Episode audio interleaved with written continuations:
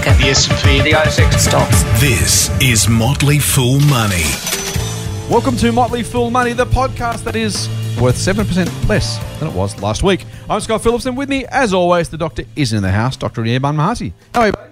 Good. How are you? I'm exceptionally well, thank you, mate. We've just come off the end of a heated conversation, a, a positive and friendly heated conversation, so there's plenty of energy in the room. We may touch on that later, we may not. Uh, in the meantime, mate, 7% down. The podcast, well, the good news for our listeners is the podcast now 7% cheaper. The bad news is they were paying nothing for it, so it still doesn't cost anything, so maybe that's good news anyway. But of course, the 7% we're talking about is the Australian economy. I was a bit surprised by that. We'll talk about the fact we are now officially officially because we already knew it, but it's now official. The numbers have been printed. We are in recession. Now we'll talk about the Australian dollar possibly on its way to 80 cents. Despite all that, AMP is putting itself up for sale. Buy now, pay later. You may have heard of it. Uh, apparently, it's a thing. It's massive in the news again this week, share price and business wise. And then there's Zoom. Zoom is a company that is making buy now, pay later look pedestrian by comparison, and we will, as always, tip into the Fool mailbag. That's a full. That's a full list, mate. Can we get through it in less than an hour? Do you reckon? Well, let's try. Let's give it our best shot. We'll see how we go. Motley Fool Money. For more, go to fool.com.au forward slash triple M. Mate, we can't start without talking about the big bit of news. The the only news really that's been that's mattered this week in the Australian economy, and it's terrible news for a whole lot of people. Officially, we had confirmed what we already had known already. The economy is seven percent smaller than it was three months earlier. Um, I, the, the, it's the largest fall on record. Now, we should say that quarterly GDP has only been produced since 1959. So just ignore those headlines that kind of, you know, imply that it's the, the largest fall ever. It's not. It's only the largest fall since we've been recording it. That being said, 60 years is a pretty long track record to, to break uh, and to have the worst performance ever. So, you know, kind of a, a big deal. Not worse than the Great Depression, thankfully, and certainly a very different set of scenarios, mate. But it's hard to escape. For every $100 of economic activity three months ago, we've now got $93 in the most recently completed quarter. Yeah, and yet not surprising, right? I Right. mean, um, if you have a forced shutdown where a lot of things are closed, um, people are at home, Hmm. you know, and therefore people's also jobs are at risk or jobs aren't there, um, you would expect that there's reduced economic activity. I, I mean, you know, Hmm. frankly, I would say that you know, seven percent actually is not that bad. I would have thought, I would have thought could be eight percent, could be ten Well, it's, percent. it's actually much better than almost mm, almost every other developed economy. I think. I mean, we saw Singapore down forty percent. I think Sweden was down eight point six. I saw on Twitter a couple of days ago. Um, again, like being the, being the least worst isn't anything to brag about. But as you say, and again, I'm not saying we're, necessarily better. I'm not, not saying anything. You know, we, we don't necessarily deserve to be better or worse. We just happen to be. Um, given the choice, again, we're probably lucky being Australia rather than almost anywhere else around the Western world. Yeah. So uh, again, like I mean, there's there's a number of things here. It all depends on again. So G- GDP depends on how like uh, it's being calculated. Yes, it also yeah. depends on how, what the government is doing, right? Yeah. So the government could, for example, uh, build stuff Yes. that actually nobody's going to use ever, right? So it could be effectively non-productive Yeah, stuff, yeah. and GDP would go up. Right, right, right. Right. So uh, I think you know, like And equally, if you know, for example, if last quarter we'd had a cyclone and there'd been a whole lot of damage repaired, this quarter we didn't have one. Exactly. GDP in theory would go down, even though we're no worse off in any other meaningful sense. Yeah, or you know, you could have a flood and uh, storm and whatever last right, quarter, right. and this quarter, therefore, relatively speaking, you'd be better off. Yeah, yeah, exactly, exactly. So y- you know, like, I, it's like any other number. I Hmm. don't pay too much attention. I think what is worth, in my mind, the most important number. It's not the GDP number. The mm, most mm. important number is really the unemployment numbers and the Yeah. underemployment numbers. Yeah.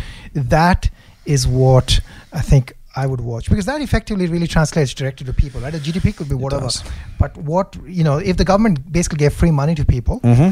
And people were not um, un, not employed, the unemployment numbers would still still low, Yeah, or- exactly. or, very high, and and the GDP numbers would look just fine. Yeah, so, yeah, yeah. Um, you know, are people employed? Are people you know therefore happy? Are people Yeah, doing yeah. Mm-hmm. going about uh, you know utilizing their full potential? That's what I yeah. So, so you know, like many other economic headlines, I generally ignore them because economists are they, you know they're good for something, but they're sometimes not good for many things. Right, right, right. Um, and GDP is one of the GDP. Actually, in my opinion, is increasingly an irrelevant metric Okay. um, in my view largely because you know you can do capitalism without capital and if you can do capitalism without capital really it does not the the, the way we measure gdp maybe Mm. is not relevant but that's anyway So that's, is it the GDP isn't relevant, or just that the calculation needs to be updated in your mind? i think the single most important metric is employment and i think and and the related the second related uh, metric would be Mm. wage increases Mm-mm. right? Because if if the wages are relatively stable and going up Mhm. with an upward trend, I think that shows that your economy is delivering wage growth, um, and at the same time, if you have most of your people um, effectively happily employed, Yeah.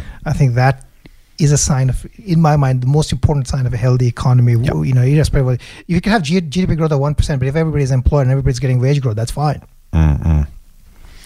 I think that's right. Um, I think obviously, you know, as you say, but the unemployment numbers and the wages numbers probably that some there's some standard of living measure somewhere and all that that talks about how well we're all doing, both on average and maybe in some sort of you know distributive fashion to make sure everyone's getting some of the pie, um, means and medians and all that kind of stuff. Modes notwithstanding, um, I think it makes absolute sense, and I completely agree. Um, Bhutan has gross national happiness, so maybe maybe we should move down that path. Yeah, like I mean, you know, you could have happiness. You could have happiness index. I don't know how you'd calculate. You can have Yeah. uh, human development index, um, right? I mean, a lot of these things are intertwined. But I don't know if I had to look up, you know, one metric. I'd think um, employment is important. I think for people, if people, you know, if you have uh, unemployment causes a lot of other problems, Yeah. right? Um, Right, it really does. Yeah, yeah, yeah. right? So there, there are f- f- even if some people are unemployed and getting money, it it could have psychological Mhm. issues, right? E- Your Mental your health, mental health issues, right? How do you capture that? You do you don't capture that in the GDP metric, Yeah, right? So indirectly, you're capturing via the unemployment uh, um, metric, right? So so I really think that's the that's the important number. I'd like that to you know steadily go down. And a lot of mentioned house prices too, but uh, there's something. I mean, you know, again, mortgage stress, for example, people who have houses in theory have have some degree of, of wealth in air quotes, but again, the, the more of our mortgage or the more of our salary that goes towards paying off the mortgage, for example, another another part of you know, are we genuinely well off, or are we on on this sort of you know depressing treadmill? There's all those things really to take into account, right? That, that's right, right. Yeah. So like I mean, the whole, you know, you might have home equity and you might have Mm-hmm. home debt, and then if you have mortgage, you you'll end up spending, you know, whatever thirty percent of your of Right. your income in, in Right. Uh, that's going into one sector, not in the other sector. So, but again, relatively speaking, if people are employed and they are paying Yeah, yeah. their mortgages. How they're choosing to spend is a different question. I think Yeah. that's a secondary question in my mind. How okay. people are choosing to spend, right? Somebody could choose to spend 40% of their income on mortgage. Somebody might decide to spend 20, right? Right, And they might go and buy something else for the remainder that they've Mm, mm, got left. So that's a personal choice. But Mm. I think if you have the income, then you have those choices that you can make. But if you, you know, that that's an income can come from the government for free, Mhm, mhm. right? Support, or the income can come because you've earned. That has a different meaning. You know, I think again, Yeah, it's difficult to quantify that in numbers. Mm. Um, but you know, your happiness index or you know mental health index or whatever you you want to talk about. Mm. So I I think that's the most important thing. I'd like that number, the unemployment numbers, to actually start going down. Um, that would make me happy. Now, speaking of that, then let's look, look forward from GDP because I saw some numbers from a mob called Capital Economics. I haven't looked at the methodology and I don't know their track record, but they're actually suggesting that. Remember, of course, the numbers we just saw during the week uh, were actually numbers for the June quarter, which finished 62 days ago. We're literally more than two thirds of the way through the next quarter before the first one, the last one's re- released. And Capital Economics, at least, and again, I don't, I don't have any view on their their success or otherwise, but they actually believe the September quarter will be positive. So, in fact, by by by the very barest of, of metrics, it's entirely possible we're two thirds of the way out of recession and don't yet know it. We won't know until December 2 whether that's true. But I mean, you know, to the extent we're talking about being in recession now, if if the if the September quarter is positive by even the smallest margin, we'd be officially out of recession, and maybe we already are by now as we talk about this horrible number. Um, also, a reminder, I think that you know the numbers are useful to some degree. Um, they do tell us where we have been. They give us some sense of you know the, the most up to date data you can find, but it's entirely possible things are already on the improve. Yeah, that, that is definitely possible. I mean, um, again, this is hard to tell, right? I mean, Yeah. you'd only know it post facto once the uh, Yes. once information is out there. Um, again, like as I, as I said, I don't. You know, maybe I don't pay too much attention to the GDP number. What I Mm. really, as I said, I pay more attention to the Mm. employment number. So Mm-hmm. if the unemployment numbers start improving significantly, I think Yeah. that that would be positive. Uh, So one way to think about that is there's been job creation Mm. in uh, New South Wales, uh, basically rest of Australia except for uh, Victoria, right? So that Yeah. that is a net positive. Yeah. Uh, on the other hand, Victoria's had job losses, so I don't know how much of how much is being Yeah. compensated for. It is the problem with unemployment too, and I think that's why it's important because recessions last for one or two quarters, but it normally takes a couple of years for unemployment to actually get back to pre-recession levels. So, as much as the headlines tell one story, you're, you're absolutely right to say, well, that's something, Yeah. but we have to. Uh, uh, we, you know, it's worth just thinking a little bit further about. You know, it will take a long time for this pain to be unwound for a whole lot of people. While we've kind of moved on, in air quotes, the headlines will change and economic growth will be positive, and we'll say the recession's over, and people will want to celebrate. But there are there are longer issues than, than just that. Yeah, so just just to one final point, right? You could have say three, four quarters of really, you know, down, down, down. Once you have hit enough down, well, eventually you're going to go Mm-hmm. right, up, exactly. right? And then Yeah. headlines will change Yeah. from oh, you know, Go from 180 and then back to 81 doesn't exactly say you're yeah, rich. exactly. Which is why I said the the absolute metric, which is the people employed, Yeah. is the really useful metric. Yeah. And you know, uh, and I think we want to pay attention to that. I, I don't have a view of how that is going to, you know, that's going to Mm, uh, shake out. Um, it looks to me, it appears at least, that New, New South Wales, for example, is doing better than what maybe people would have expected on a, on the job front. So Yeah. um, there are lots of unanswered. I got to say, and I was so again. Let's not dwell too much on GDP, but I have to say I was kind of surprised it was that bad. The, the a lot of the forecasts were five to seven percent from from people who should know this stuff, economists. Um, retail sales was positive last set of numbers, and we're recording this on Thursday, the third of September. Tomorrow, um, retail sales are due out again, and the tip is they're going to be positive again. Jobs are being created. To your point, I got to say I was a little bit surprised. I kind of thought that with with probably positive job creation, probably positive retail sales. I, I didn't think we'd be positive. I, I, we knew we were in recession, but I thought we'd do better than seven. I have to say. And I don't know if there's a maybe it's to your point a, a calculation or a measurement question. Um, certainly, we know household spending was twenty percent of income. Which is just uh, we never have those numbers, right? Such is the dislocation. If it goes from six to eight, you know, everyone does cartwheels. Went from I don't remember six or seven to to twenty percent. Um, these are some screwy, screwy numbers, but um, yeah, to some degree, hopefully, hopefully at least we're on on the path forward. Do we do we dare hope that we're already starting to improve? Um, I, I don't know. As I said, you know, again, I think um, you you don't you know if you have multiple quarters of bad Mm, things, then eventually things will at some point improve. So Yeah. I, you know we are, we are two quarters down. Maybe we are you know we're already on the mend. We, it's again hard to say, but um, yeah, We can I just, only hope. you can only hope, and you can just watch for the numbers and see what happens. Now, mate, how is it possible that we have a massive recession, and yet the Australian dollar seems to be absolutely, you know, the most weightless thing in the world? There's gravity everywhere except for, for the Australian dollar. It- normally, you know, a bad economy, a tough economy. Frankly, when we went to the GFC, the dollar fell, I want to say 55 cents. Um, the, the, the Australian dollar's going the opposite direction. It, not that long ago, it was under 70, and then it was 72 for a while, hitting 74 and a half recently. And some people, again, those same economists who thought it was going to go to 60, now think it's going to go to 80. So maybe we should uh, take that with a grain of salt. But a recession, but the Australian dollar is going to 80 cents. I guess how, why, and, and what does it mean for investors? Um, again, this is one of those things. It's really hard to pinpoint exactly the what's and the hows and the whys. There's so many factors here. Um, so commodity exports have been have been doing really well, right? So that's number one. Um, and the number two thing I would say is there's there's easing everywhere, but I think. the, probably the biggest change. I mean, we're talking about the Aussie relative to the USD, right? So the Yeah. big change uh, is the Fed policy, where the Fed policy is basically saying that they're going to target mm-hmm. long-term average inflation. What mm-hmm. basically that means is instead of looking forward, in, in the past they would have this dot plots of, I guess you know where they think the interest rate should be for a given inflation number. Yeah. What they're now saying is that on average over some period of time we want to hit this two percent mm-hmm. or whatever that they want to hit, right? Yeah. What that basically means that you could actually have inflation at four percent and have the interest rate still at zero Yeah. or effectively zero. Right, right, exactly. So yeah. um, uh, this the change with this policy effectively means is it's basically a telegraph to the market Mm, that the interest rates, uh, the Fed interest rates, U.S. Fed interest rates are effectively going to stay Yep. where they are Yep. for a really long time. Yep.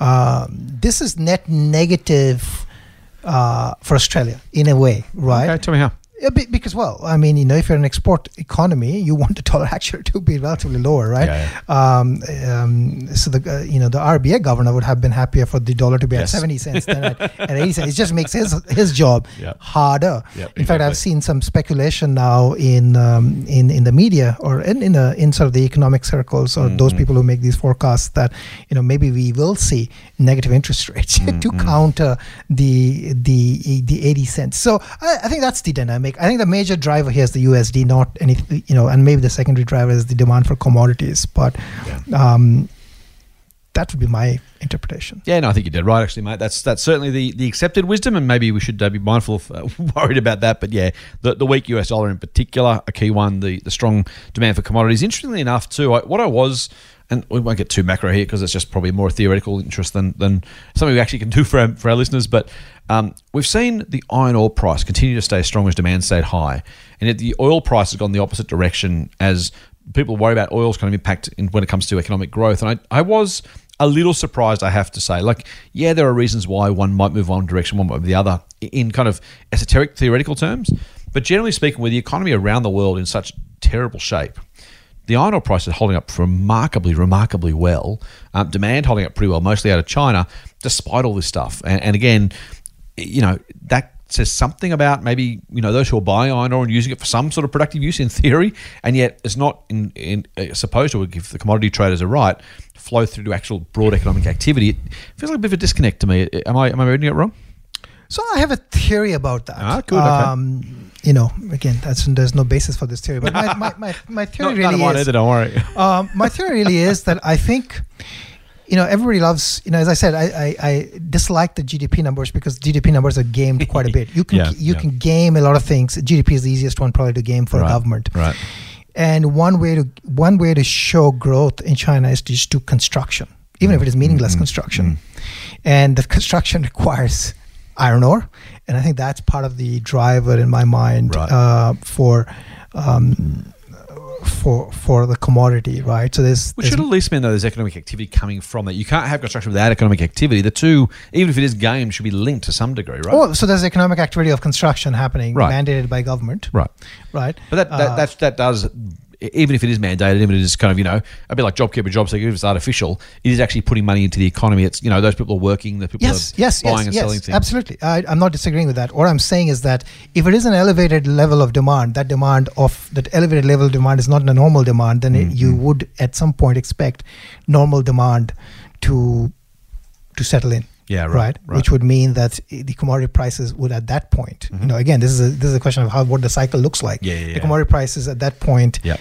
are going to fall Right, right, right. because the, we have returned to uh, sort of a normal demand level. Okay, so, what you're saying. Yeah, so that, that's my theory about what's going on because I, I cannot pinpoint any other reason for demand Mm. for commodity Mm-mm. other than forced demand creation, right? Uh, I mean, the, given the type of situ- situation we have, we wouldn't expect Mm-mm. construction activity to be driving, um, you know, um, iron ore, for example. So that, Mhm. that that's interpretation for that. Um, rest of the stuff, again, I, I don't follow it very closely, but that that's my theory. I like it. I like it.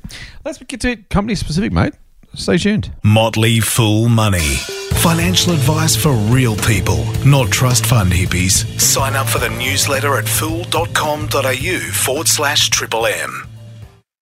Poor old AMP doc. Now, you didn't grow up in Australia. Uh, I I did, and in my early, early, early years, AMP was the I'm going to say only national financial name of any significance that actually mattered to people. Um, you know, and and it's it's one of those companies, uh, one of only two that I can really recall. Where back in the good old days, mate, and this is this is a, a bit of Australia kind of maturing, I think, as a, as a country.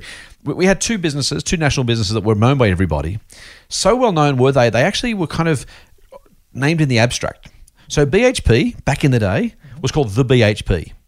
You didn't work at BHP, you worked at the BHP, right? It was, it was one of those things. Not, not that it mattered either. It just the fact you put the in front of it is, is almost kind of that sense of it's it's not just a company, right? It's, it's the BHP. It's so it's like you know it's the something is is a big deal. The AMP was the other one. People worked at the AMP. You got your life insurance from the AMP. Um, now, of course, we've changed the, the terminology now. Now it's just BHP and AMP, and that's just again one of those things. Uh, maybe I'm making too big a deal of it, but in, in 19, you know, I've, I've used the example at airlines before. If someone had said to you that airline travel was going to go through the roof, you would have bought every airline you could and lost a fortune, or I would have. The same is true of AMP. If, if you'd have been able to forecast accurately what the financial services industry would look like in 2020 for all of its warts and all of its some good, mostly, maybe mostly bad, we'll, we'll hold that over, mostly bad fees anyway. Um, and you said look, AMP is the national. You would have put a small fortune on AMP being phenomenally larger today than in 1975 or 1980. The business that should have absolutely been able to say, "Hey, this is massive, great wave. All I have to do is literally, I don't have to catch the wave. I just have to stay there and let the wave push me." They had to do nothing. You're thinking about the combined market caps of Westpac, Commonwealth Bank, um, some of the fund managers. You kind of roll the financial industry together and say, "Look how big this has become." And poor old bloody AMP is if not down over the last decade, treading water at best. This has been one of those snatching defeat from the jaws of victory kind of jobs. And now the ultimate indignity. The incoming chairwoman, Debra Hazelton, has effectively said everything's for sale. Everything's, you know, it's it's the garage sale you open you open the front door, you put a price on everything, and say, "Here's the price. If you guys want it, I guess you can have it." They're bringing in external advisors. They're they're saying, "Guys, come and come and tell us what we should do with all of our our entire business, literally, either as a whole or piece by piece." is now available for sale. Whether they actually sell it or not, different question. But man, how the mighty have fallen. This is just. Again, I can't quite impress you. There may have been examples in India or Canada or US we've been, um, but I can't impress on you how much of a institution the AMP was, and to see it, you know, do so go so terribly is almost, you know, I don't want to wax too lyrical here, but it does feel like kind of a, you know, something of a betrayal of, of kind of what it should have could have been by so many generations of managers who have just completely screwed this thing up.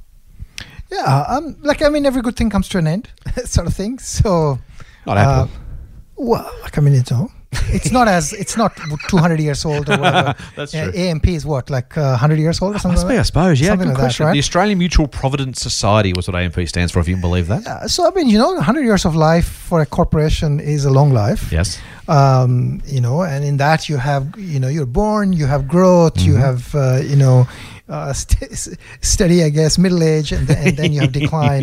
this is the oh, cycle. Of, you're a hero of the company. Just be, just be gentle. Well, just, just, be gentle. I'm just talking. About, I mean, but this is true for this sort of thing has happened to uh, General Electric, yeah, right? Yeah. I mean, yeah, right. right. So it's not uncommon. Uh, doesn't surprise me. You know, mm. at some point, what happens is the company just loses focus, is yeah. not able to change with changing times. It's not able to you know, keep mm-hmm. pace and stuff happens and then your blue chip becomes the sort of the you know yeah.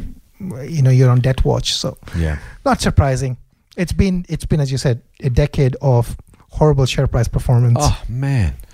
And it's funny actually that it's a good point. I, and i wonder like you're a growth investor anyway. I don't imagine you've ever looked at amp more than for five seconds when we talked about it this morning. But there is something to the you know the, the life cycle of businesses. I, I, I worked for a company who i won't name because i don't want to you know um, there's some decent people trying their best, but I, I, the only word I could use to describe that business was calcified. Literally to the point of so I, I may have mentioned in the past, so maybe people put dots together. But when I got there ten years ago, so not not super recently, but close enough, they were still using Lotus Notes as their email provider. Um, they, I think from memory, I had to I had to specifically ask to use Microsoft, Microsoft Excel rather than rather Lotus uh, as my software because uh, I was doing some work on that. Um, the the suggestions uh, when I made some as, as a new employee of hey we should do X um, were either no we don't do that here or we've tried that before it doesn't work.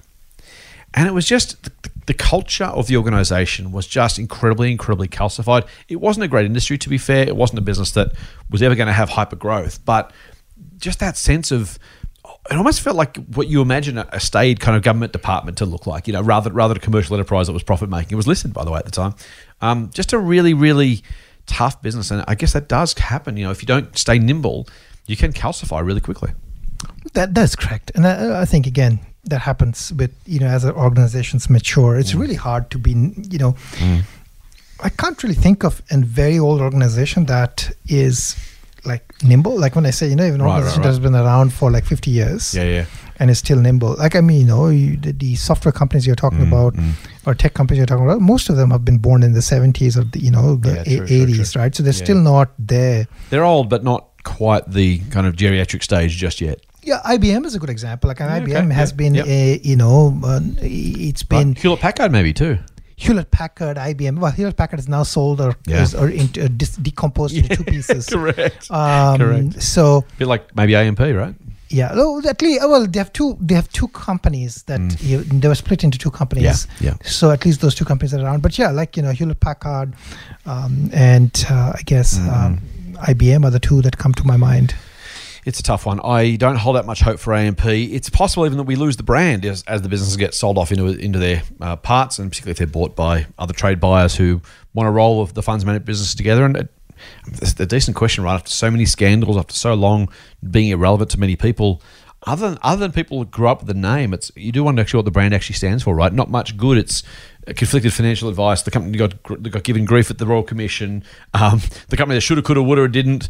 At some point, the brand. I'm not sure if it's a net negative, but it's not worth a whole lot anymore.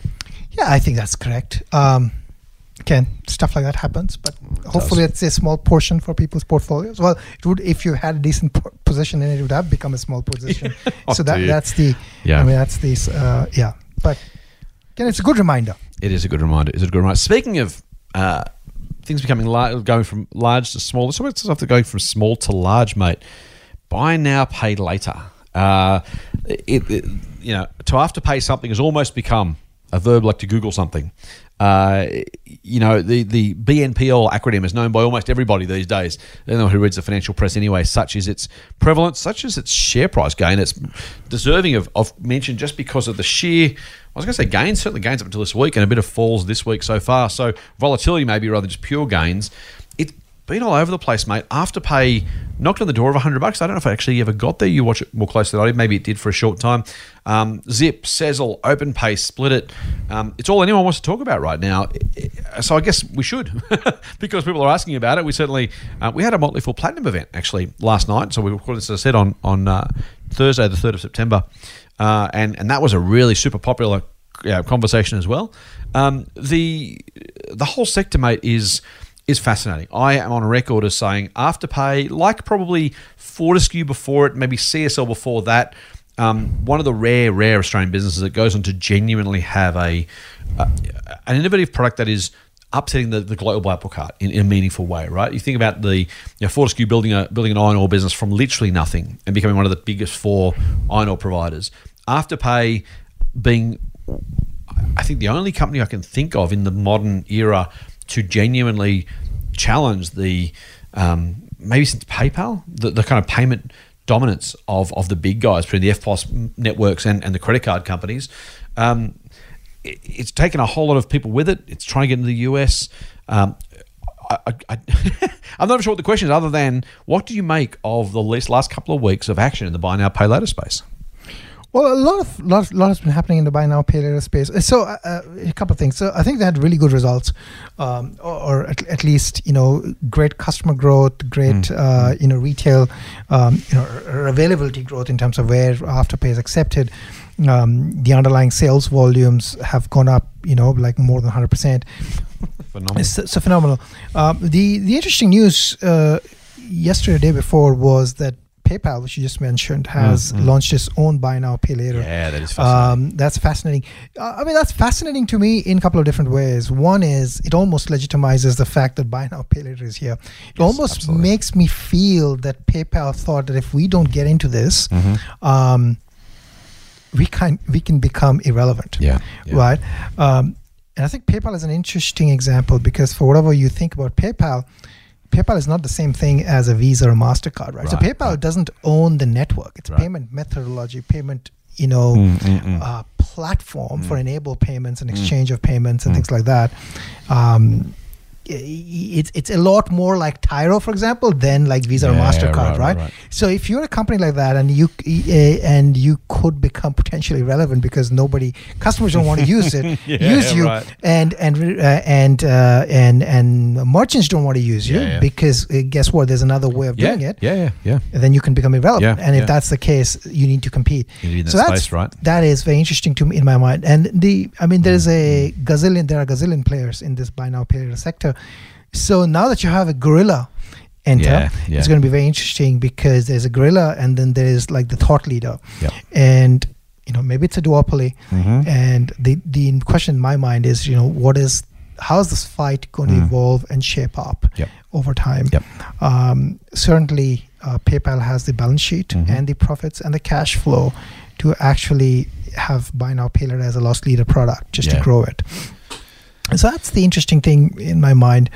Uh, valuation is really um, this sort of thing is valuation is really hard. I mean, I mean, you know, if buy now pay later could replace in theory all of PayPal, Yeah. um, then you know PayPal's you know there's a lot more room to run, right? So that's another way to think about the you know you, you think about like a twenty billion dollar company and you compare that. I don't know how much PayPal is, but PayPal probably easily is around. 200 billion or something like that Right, or right, right. 150 billion i would guess let me have a look So how good you are. uh, yeah If I'm wrong? 250 billion Oh, there you go. Well done. So Nailed say if you if you compare and that's US, Yep, right? yep. So compare PayPal with uh, with Afterpay. So Yeah, Afterpay yeah. is really going after PayPal. Yeah. That is potentially like a 10 bagger Mhm. or more, 15 bagger if you think about the exchange rate, right? Yep. So uh, I, I think this is really interesting. It it validates Afterpay Mm. at the same time it Mm. raises the risk. Um, it raises the risk for all the other competing forces. Yeah. Um, it raises agree. regulatory risk as well. Yeah, yeah. I completely agree. I think that the it does exactly both of those things, right? I, I have been convinced for a very long time, not a very long time, months. It feels like a long time in this coronavirus world. Um, I'm convinced that that that splitting of payments becomes the future, um, because it's provided by one person and it's desired by customers, and the competitors have to respond.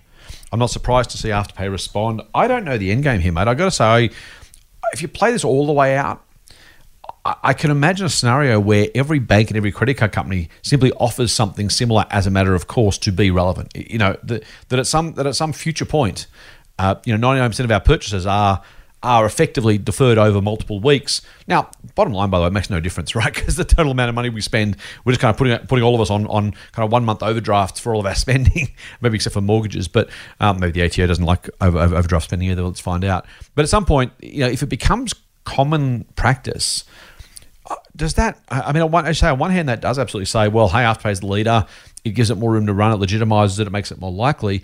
On the other hand, by the time X number of competitors offer it, then you know if PayPal uses it, then Commonwealth Bank might offer it, then Amex might offer it, and then I don't know Apple Pay might offer it, just to pick pick four, and not not pick Apple Pay in particular, or, or you know, so it's just they should or shouldn't, or they are, or they're not going to. But at some point, you know, a bit like you know, Kleenex became uh, Australian for tissue in a, in a way that actually then eroded the brand value, or everything's a band aid, not the band aid brand.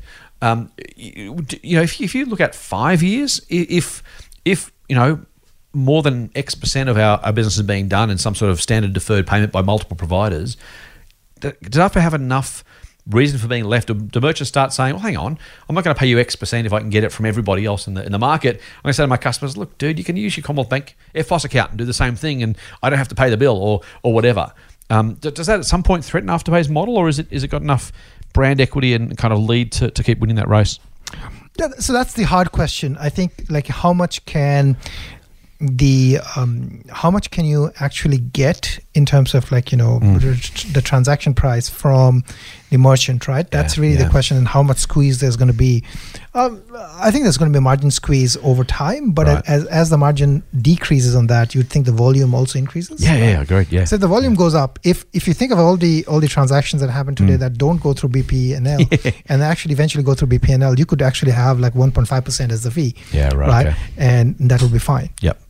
Makes sense. I think yeah, I think that's right. I, I have no view on that by the way. I've literally got no no um no view as to how that how that plays out, but it's certainly going to be a fascinating, fascinating one to watch. Speaking of which, Parliament last night, so again we're recording this on Thursday, last night released a report saying basically they were happy with the way buy now pay later was regulated, uh, and that they felt that was reasonable to give Afterpay and its ilk a bit of a free kick, but at some point the regulator should be responsible for deciding when those rules should change. That they didn't want to stifle innovation. I know that's something you've talked about before, so they're on on your page. But they did also kind of leave the door open a little bit to kind of invite the regulator to recommend regulation. Um, you mentioned PayPal and the possibility of regulation there. You and I have long said, or we've said in the past, mate, unless your views change, that I, I, I personally I won't, I won't put these words in your mouth. I'll put them in mine. Then I'll then I'll bring you in. Um, I absolutely think these guys should be regulated because they're a debt provider. Any debt provider should be regulated. To my view, not not give it a free pass because there's no official interest in air quotes being charged. Um, so I think they should be regulated. But you and I have agreed in the past that such regulation would actually benefit the incumbents because it would make them more legitimate. It would give them uh, their competitors a, a higher bar to clear and kind of bring them in with the big boys in a way that you know, yes, they might chafe at the at the regulation, but as as the incumbent, we've seen you know Facebook and others say, yeah, we want more regulation, which is partly a recognition of the zeitgeist and partly a recognition that the more they can help set the rules and and be subject to them, the harder it is for other players to kind of pop up and meet the same regulatory requirements. Yeah, that, I think that's true. I mean, I mean, the problem with regulation is the people making the reg- regulation often have no clue of how what they're regulating, right? I mean, um, in general, right? And the reason behind that is regulation is often backward looking, right? It mm. looks at what is going on today and tries to regulate that. Mm. the net effect of that often regulation is the regulation actually creates stifles innovation. Yeah. Um, so I'm not a big fan of regulation as such, but as you said, like I mean, you know, if if it's a credit product of some form, then you regulate it at least in some way, and mm. if you regulate it, it basically helps again the the leaders. So, so, I mean, you have to balance the the needs of customers, the needs of innovation, and mm, and therefore the intervention. You know, I'm I'm not a big fan of regulators as, as such, mm. um, but yeah, there's there's probably a nice middle ground here. Mm. But I think I agree with you that if there is regulation, a heavy-handed regulation of some form, it actually only helps the incumbents, mm. which, mm. um, you know, in a strange way, might actually help Afterpay. You'd think so, and it certainly gives them a, a yeah. more stable footing to start from, and frankly, also makes any other potential competitors, either bank or otherwise, by the way, um, come up with a better, you know, a, a, new way. And we talked about calcified old businesses. Um, changing the game has already worked for them to some degree. If you can lock them in with regulation, it makes it harder again. But we shall see. We shall see, mate. Um, speaking of companies doing well, this this is uh, so we have a we have a, um, a group of people in the US in our sister company in the US who also do a podcast and um, I heard Chris Hill and Jim Gillies talking about this. Oh, Bill Barker, sorry, uh, Bill Barker and, and Chris Hill talking about the Zoom results, and uh, they were saying if this doesn't, this Zoom quarterly number doesn't put it on the Mount Rushmore of all quarterly results ever from large US companies, uh, it would be a phenomenal surprise. Zoom managed to grow revenue at 340 percent after growing 100 percent the previous period. So doubled and then quadrupled effectively. Let's um let's not draw too fine a, too fine a point on it. Um, that in itself is phenomenal for a business already doing billions of dollars. Its shares shot up in a single day 40%. This is no fly by night new tech. I mean, it's new tech at business, but it was already bloody expensive. It's already 10 bagged since the IPO of a couple of years ago. Um, what a phenomenal, phenomenal quarter from Zoom. Yeah, like you know, I, I tweeted about it, and one of the things I, I mentioned, if you just look at the free cash flow as a fraction of as a percentage of revenue, mm. your you know your mouth just opens, and I don't know when how it closes. Um, it was fifty six percent or something like that. You know, so you converting 56% of your revenue to free cash flow that mm. is just unbelievable mm. uh, as a result you'd expect that you know mm. basically a digital business um, they should be able to convert after you know fixed costs relative mm. right mm. as they scale they should be having a lot more dollars right, right, right. you know convert to free cash flow and i swear to god how hard can it be to take money to let people just talk over the internet infrastructure that's already there i mean I, i'm simplifying dramatically but you can't imagine how I mean, it's done no marketing because everyone knows Zoom. Uh, people are signing up at a rate of knots because they're throwing money at the company. Uh, I mean, to your point, the, the numbers are phenomenal. By the same token, they kind of should be, right? But but equally, that's money being made by shareholders. Yeah, like uh, I mean, again, like it looks, you know, relatively expensive. What I don't know what the trailing, I forgot what the trailing revenue numbers were, but there are you know, zeros on the. Uh... yeah, but the trailing numbers probably around you know three four billion or something like that might be the trailing revenue. Uh-huh. Um, you know, so this must be on some gazillion times mm-hmm. multiple. Like, look again. It, like I've looked at this business number of times, mm-hmm. and I uh, you know, as a pr- user of the product, I like the product, um, and I said pass.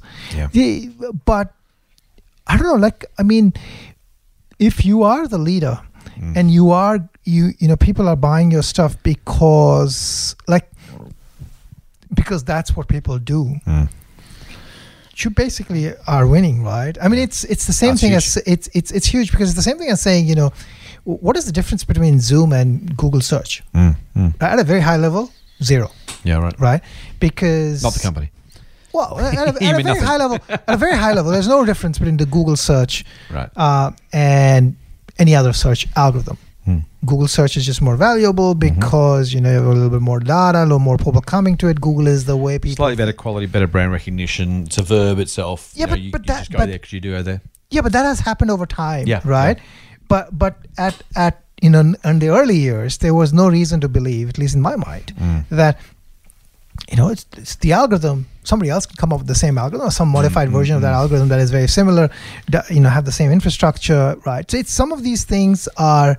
I think there's a big, huge luck factor in many things, Mm, right? mm. You might have a very good product, but it getting brand recognition is something Mm. right and once it gets brand recognition becomes sort of the verb that everybody talks about you know you- you're just zooming these days right you're not Yeah. making a video call you're, Yeah. you're zooming that is huge recall value all of a sudden you don't need to do money Oh, totally. marketing Yeah, that's right. Yeah, to yeah. get people in Yeah, right? yeah, yeah. And and then once you're zooming and zooming works Yeah. why would you go to something else Yeah, for sure. right and the something else for you to go has to be substantially cheaper for Mm. you to actually make it and you wouldn't have know what that sub- something else is Mm-hmm. right because people are zooming so so i think that's the you know and when you're in that situation and you're that profitable Mm. a company you know maybe the multiple is not not that bad so that's how i look at it i Mm. still don't own shares uh, you know uh, my theory with these things is that you know you can't have every winner in your portfolio Mm. and you wouldn't have every winner in your portfolio Yeah, and it's okay sometimes to say pass as long as you keep your winners and you hold Yeah. on to them Yeah. uh, that's fine so that's you know but I, I think it's a phenomenal business there are very few businesses of this caliber Mm. generating that kind of free cash flow uh, it deserves the multiple i mean and The difference I will throw at you with with Zoom, mate, just for fun, just for the conversation. I think it's real, but it, maybe it's not a big enough deal. Is I don't pay for Google, and someone else pays for Google. The, the search, you know, the search finders pay for Google. The network effect works because more people are there, which makes my search more valuable, makes my search more likely to be right. All the stuff that goes with that. If you started, uh, you know, doc video messaging tomorrow, and it was as good, but it was cheaper or free.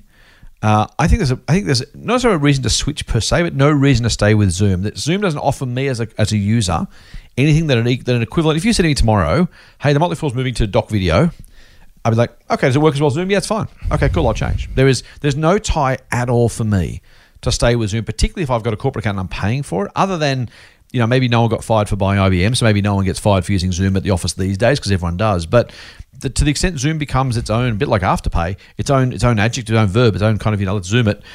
Let, let's let's zoom on on doc video. Um, you know, might might will be the next next passphrase. I just and again, look, maybe I'm bitter because I missed the gains. I'm not sure, but I've never. I, the reason I didn't buy, it, never bought it, is because I've never known, never had really understood why it has any sort of competitive advantage whatsoever when it comes to keeping customers against an alternative product. It it does. It just feels to me like it's great. It's fantastic. We use it. I like it. It's wonderful. There's no reason for me to change necessarily. But if we did tomorrow, or someone invited me to a call on Doc Video tomorrow, I would say, no, no, let's use Zoom. I'd rather use that, please. I'm like, yeah, sure. If it works, let's do it. Um, I, I don't see why it has any lock at all on any of its revenue moving forward. And I, I- I find that that's why I find it hard to, to pay any price for it because I just simply don't know which competitor pops up next year, the year after. This year, who's already out there, who's about to steal Zoom's lunch. Um, if, if Microsoft makes their Teams product completely free and I've got to pay for Zoom or something different, it just it feels like something that's just so ripe for disruption. As much as it's, it's been the disruptor, I just see no stickiness at all in terms of what is defenses against a potential competitor for cheaper, for free, just because it's different. Um, all the same to me. yeah What am I so missing? yeah so i think those are all great points so here's some counter arguments to that so number one i think the basic assumption you're making is Hmm. that it is relatively easy to do a good video product right that somebody else can do a relatively good video product so I, I'll- I me think it's pretty high that that uh, yeah yes I think I, am not sure that I'm not saying it's easy necessarily. The odds are pretty high. I think that among everybody in tech right now, somebody's working on a product that could be at least be the equal, if not better, just almost by definition. And I, don't think there's any secret sauce Zoom has that it can't that it can always maintain against the march of technology. You know, to imagine it always might be the best. Video software, I think takes a decent leap of faith because there's nothing kind of lock-in about it. But again, I- you you would know better than me. So tell me why I'm so, wrong. so, so here's one way to think of the, the state of the art before um, Zoom, right? I mean, you have Skype, kind of crappy uh, relative to Zoom. Uh, so why is Skype not as good, right? I mean, uh, so there's sure. there's so there's a b- element of product build. There's an element of some underlying technology. I've heard that they have got some very good implementations of the um, the the video codec that they're actually Oh, okay, using cool. for. So I mean, again, is that elite that somebody mm-hmm. can't break? I'm sure somebody can. But here's the thing, right? Who, I always ask this question: Who can disrupt? At this point, in my mm, mind, mm. a small startup, mm. a video-only company, is unlikely to be. Like I mean, we use Yeah, right. Slack. We use Slack in our company, right? Yep, but we don't use Slack's video, Correct. right? Correct. We use Zoom. Yep. Why? Because Slack's video is just not as good Yes, correct. as Yep. Zoom. Also, also Zoom to some degree it just has different functionality. Like you can invite other people externally more Right, easily. right, Bring someone to a. Slack call in your organization is harder. But yeah, you're right. That's Right, absolutely right. true. So, so that's the thing, right? So, I mean, so that it is not that easy in that sense. Number two, there is Teams. I think is definitely a competing product, Hmm, equally good. Um, I think here's the problem for a typical large company like Microsoft. Do you really think that they're interested in you know a, in furthering Teams versus furthering say Azure? Right, they have bigger fish to fry. Mm. Every Oh, totally, company. yeah, yeah. So, like, it is. I think the companies that can replace and create a product. Yeah. Apple could create one tomorrow if Totally. it wanted to. Totally. Uh, Microsoft has a product. Yep. It just doesn't have the bandwidth to sell it because you know they have so many other things. Every company chooses what they want to do, right? Mm, For sure. And and the bigger the company, the bigger the movement needs to be. You know, for for like an app a couple of billion dollars is nothing. like I mean, you know, do I really need those couple of billion? Mm, Yeah, right, do I right. have to you know put Exactly. like R and D for that? Yeah, yeah, no, I need something that's going to give me tens of billions and tens of billions relatively quickly. Right, so that's the thing. Uh, the way I, Mm. Understand Microsoft is going around this is they're basically bundling it as a part of their, you know, 365 package. They're trying to do, you know, this part of the exchange. They're part. They're, they're trying to sell this in package format with uh, their Slack competitor, which is basically Teams. Mm. Uh, it is just not clean. It's not a clean video product in that sense, right? So, you know, it looks to me there's going to be two com- competitors, and and and Google, you know, tries to get into consumer products, and always a horrible failure. It's got something. It's it's constantly pushing people into this Google Meet thing, right? Yeah, yeah, yeah. So. I I think that's. I think the reality is that the people who can compete are not mm, focused, mm. and the people who could have competed, I think they have been left behind. It's basically the, the the valley, uh, you know, the point at which the transformation happens has happened for you know. Basically, Zoom is now self-sustaining in many ways, Yeah. right? It's profitable. It's generating cash flow. It doesn't need advertisement. It can. Mm, This doesn't mean that this is going to continue forever. Correct, yeah, This is going yeah. to continue, but it can continue for a long time Oh, absolutely can. right? Yeah, for sure. Right. So it can continue sure. for the next five years. Yeah, yeah. And uh, maybe next five years they do improve their product substantially. So you, again, you're making the assumption that they're going to be standstill, right? Yeah, yeah. If you know they could improve their product substantially to become an even better product, and therefore stay in the race and stay ahead. Yeah, very so true. that's the those are the things. I mean, it's exactly those reasons. You know, what's the moat, right? I, I think there are. Fundamentally, now I've come to a view that this question, asking the mo- what is the moat, Hmm. will almost always mean that you don't invest in any company that is building a moat Hmm. right? Which would almost always mean that you'd miss all the early stage companies because they do not have Mm, a moat, right? Because those are but those are the disruptive companies that are going to disrupt. Mm. And and as I like to say, in in today's climate, there are like four companies Mm. that can do anything, but even they can't do anything because they have to choose. Because at their scale, Yeah. they just can't be doing everything. I, I'm gonna I'm gonna again not just disagree with you, but but just to pass that a little bit. I actually I completely agree with your point about innovative companies don't have moats by definition because they're building businesses. Like I think that's absolutely true. There are businesses though that you can imagine are building into moats because of the nature of their business models, and I'm still maybe maybe maybe Zoom never has one, maybe it never needs one because it just stays ahead. Maybe maybe just staying ahead is its own moat, right? Um, but at some point, you know, you could maybe this, maybe this is hindsight bias, right? But if you pick if you pick businesses that are building, so MongoDB, business you like, um, database company in the US building an entirely different style of database, and it's doing so in a way that because of the network infrastructure is its own moat, right? You, you either like it or you don't. So either better better mousetrap or it's not. There's stuff that's protected by IP law. There- are there are reasons why it can build a business that if it's successful, has it got a moat yet? No. Could it build? Is it building towards a moat? I think pretty much. Yeah. Now I have no view on whether it will succeed or not. You just because I don't know the I don't know the tech. You know the tech much better than I do. I accept your your version of it. By the way, I'm just saying from me, I can make no independent assessment because I don't know. Um, but but in Zoom's case, I don't even see it building towards a moat. It, it, to me, it makes it a much lower quality business because of that lack of defensiveness built into it uh, as it grows. You know, business grow into Google had no moat until it did, um, but you can kind of imagine how a network effect might grow. Facebook versus MySpace, same thing. You get to a certain scale. You know, MySpace never got there. So, but you could see where you know can make an argument to buy MySpace even if you were wrong. And say, look, more and more people, more network effect. MySpace could be huge. It wasn't at the end, but I can imagine doing that and getting it wrong. Zoom, I still just can't work out you know what, what, the defensiveness of its business might again maybe someone's working on something as you say deep in the bowels of zoom headquarters um, to make it that way but I, I, just can't for the you know I, you want to see a business building into a moat I thought at least that would be the, the upper echelon of the businesses that you buy right the ones that are zoom plus a moat or or you know zoom and and digging a moat as they go this one doesn't seem to be doing that yeah, so look, I, look, I'm not disagreeing with you. I personally, as I said, don't mm-hmm. own the stock, right? I, I don't. I'm, I'm, not a holder. I'm not bought. I don't plan to buy. Yeah, yeah. Um, and I, as, as you just mentioned, MongoDB, I do own MongoDB, mm-hmm. and and for some of those reasons, my view with software, really at a very high level, is a simple one. Mm. My own preference for software is what I call, um, you know, the application level software, or yeah, okay. not not actually. Let me re- rephrase that so application level software is stuff software that people are using on a day-to-day basis, right? Mm-hmm. So there's there's direct interaction okay. with the customer. Uh, Microsoft which, Office, Google. Yeah, so I actually do not prefer those because okay in my view, those are easier to disrupt. Exactly for whatever okay. reason you're saying, like Zoom. My own preference is to buy software that's hidden, which I call like the middle layer softwares, right? Okay. So software that is working behind the scenes because that requires two levels of disruption. It requires disruption at the user level, mm-hmm. and it requires disruption at the developer level. Right. right? Developers need to change, right. and the users need to be unhappy. Okay. Right? If the users are happy, developers are not going to change, and you yeah, know it's a really complex. Once you get into that thing, yeah. It, so so database software like like MongoDB, if if developers are happy and the users of those products which the developers are developing are happy, mm-hmm. it's really hard to get out. And those tend to be really sticky. The converse is that they're also harder to win. The battles actually continue right, for a long time. Yeah, but those are the companies yeah, that can okay, deliver right, right. 30% growth for an infinitely long period of time, right? And and a moat at the same time, right? They're actually adding them, adding to that. that yeah, moat it's it's incredibly sticky. Yeah, it's yeah. incredibly sticky. It's incredibly you know uh, you know capital light mm, at that mm, in that mm. sense. So those are the ones I like to own.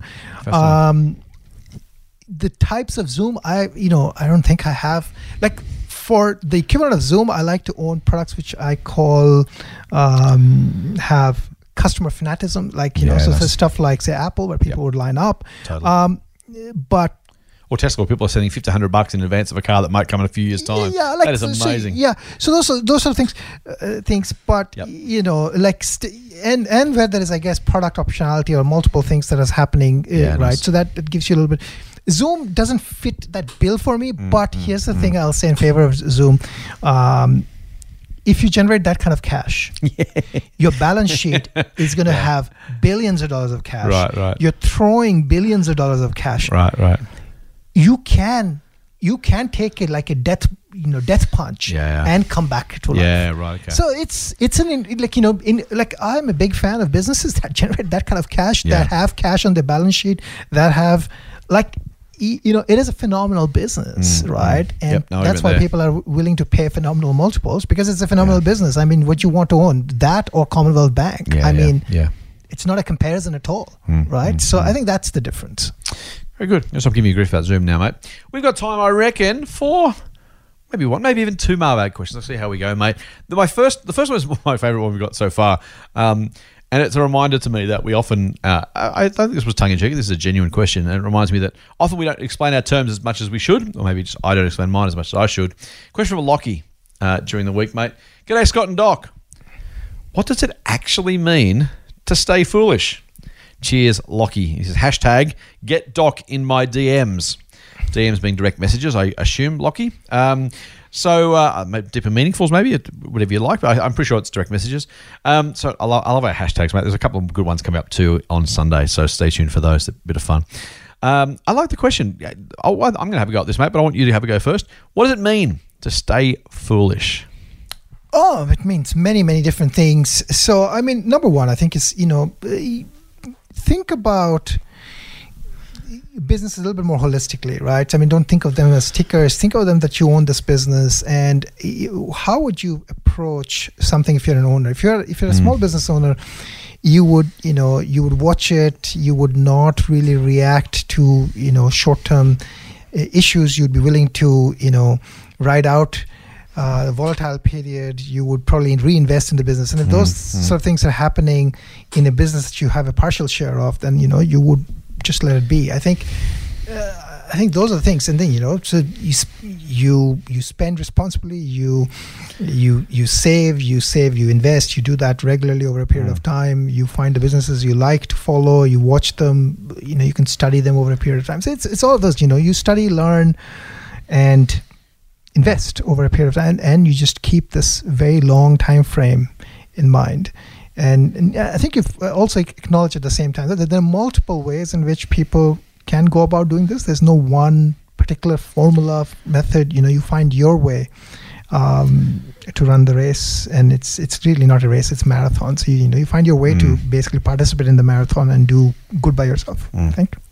I like that, mate. I got a couple of comments on what you said because I love that answer. Um, I love the I love the race marathon idea. To my mind, it's not even a, a marathon as much as it is a a, a race with yourself.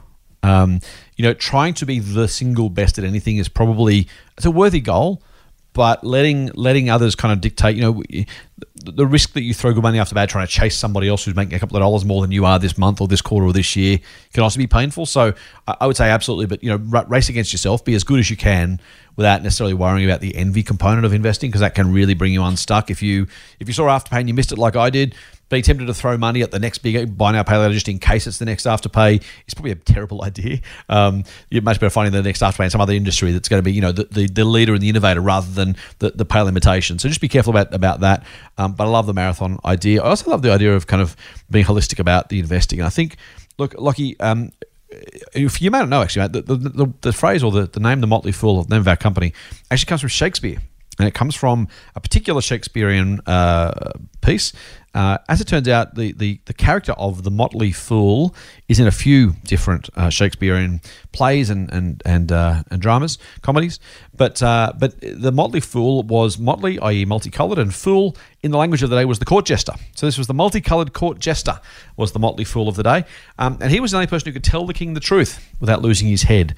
And our business was born not out of an investment bank, not out of some uh, shiny bum uh, analysts in, in big high rise buildings, but actually started by two English majors who, yes, had some relatives who were in the stock market. So got an education from their, their family, their father and uncle in particular. Uh, Tom and David Gardner started the business and with a, with a mate of theirs, Erik Rydholm, uh, basically to try and do things a bit differently. And and David came up with the, the name of the company, The Motley Fool, to kind of just give that sense that we're not trying to copy everybody else. Um, often, they're not very often these days, mate. Uh, but in the in the in the olden days, um, we used to talk about the wires of Wall Street, capital W wise, and being a fool was being different. It was it was choosing not to accept the um, accepted wisdom, the the the so-called accepted wisdom or common sense of the day, but to really look again and find different ways of doing things. And certainly, um, Doc in particular, and following from David Gardner's lead, a very very very different investment style than you'll find on most of Wall Street or even in Australia. That's changing, by the way, because turns out these guys were right, and so um, you know some professional investors are, are finally catching on. Uh, but the idea of, of being foolish is just kind of being independent, taking a different view, um, saying the things that need to be said. Uh, I reckon I've probably ruled myself out of more uh, potential jobs in the future than I have actually made myself uh, available for them because I don't mind uh, taking a swing at some people in our industry who aren't doing the right thing. Uh, so it's just it's just trying to do the right thing, stand up for the individual little investor, tell the truth regardless of, of the consequence, speak truth to power. So that, in a broad sense, is what uh, the company tries to stand for. Uh, and certainly, as Doc said, the sorts of ways we do that are trying to invest in a different way. Uh, we think a better way, a cleverer way. We call it foolish, capital F foolish, rather than lowercase f foolish.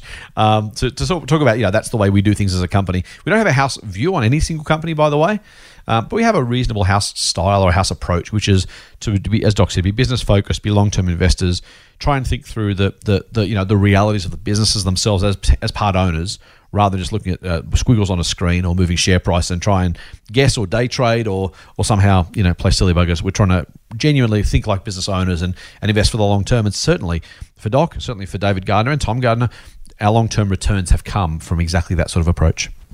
Did I do that justice, mate? I think it did. Beautiful. One more. Can I sneak one more? Oh, Well, I, I was thinking this is a good note to end this one. you want people to wait till Sunday? Yeah. You're a hard man. But it's like it's a special Sunday. It's not really that far away. I mean, you know, how much is the time between a Friday and a Sunday? Not that much. You're a hard man. All right. Well, if Doc says it, it has to be true. That's it for this podcast. If you do want to hear your question answered or you have some feedback for us, like Lockie, you have a question, feel free to hit us up on all of our various socials and contact spots. If you already know this by heart, then awesome. If not, um, then listen along. Um, and if you're sick of us saying it, our apologies. But, you know, it's a free podcast, so bear with us. If you want to hit us up, uh, if you're on the emails, if that's your that's your only foray into, into social media or, or, or communication, hit us up at info at fool.com.au and our wonderful member services fools will make sure that gets straight to us. We have a Slack channel for our podcast questions. We'll answer some of those on Sunday. Would have been today, but Doc wouldn't let me. So if you have a problem with that, blame him, not me.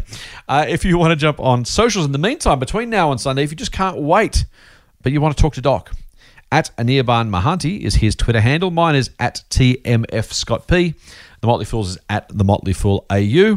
Uh, if you want to go onto the Instagram, I'll use it next because it's easy. The Twitter handles are the same at TMF Scott P at the Motley Fool AU. Nice and simple. Or on Facebook, our company page is the Motley Fool Australia, all one word. And I'm at Scott Phillips Money, again, all one word. So there you go. Other than that, you're going to have to wait until Sunday. Not because I wanted to, because Doc said I had to. Sorry, mate. Just throwing you under the bus there. Um, in the meantime, don't forget, you can and should subscribe to the Triple M Motley Fool Money podcast through iTunes, your favorite Android podcast app, or go to Podcast One. And by the way, we did get some feedback during the week, Doc. Apparently, people missing the Sunday mailbag episodes through Apple Podcasts. Apparently, I'm told if you unsubscribe, delete the podcast, and resubscribe, it solves the problem. So I don't. I can't vouch for that. I don't have a, an Apple phone. I certainly haven't had that issue myself. But if you are and have, give that a go. Make sure you don't. Make sure you remember to resubscribe. Don't don't unsubscribe. Then leave it there. That'd be that'd be bad. Uh, so make sure you do resubscribe. But uh, do that on Apple iTunes on the podcast player. Of course, if you like what we're doing, please leave us a review, throw us some stars, and tell your friends. Skywriting, chalk writing, um, speech bubbles. Um, you just even tell them. Grab their phone. Grab their phone, open their podcast app, and do it for them. Subscribe to the Motley Fool Money podcast for them. Of course, if they are unhappy about that, blame you, not us, because, uh, you know, you've got to exercise responsibility, but, you know, help them out. Subscribe to them, to subscribe them to the podcast so they can get a little bit of a foolish straight talk too. And of course, speaking of that, you can get a dose of foolishness straight to your inbox and an offer to join Dividend Investor by going to fool.com.au forward slash Triple M. Triple M. That's it for this week's Motley Fool Money. We'll be back on Sunday with another dose and a bumper dose of foolish insight. Full on. Full on. The Motley Fool and people appearing in this program may have positions in the companies mentioned. General advice only. Please speak to your financial professional to understand how it may pertain to your situation. Subscribe to the free newsletter at fool.com.au forward slash triple M. The Motley Fool operates under Financial Services License 400691.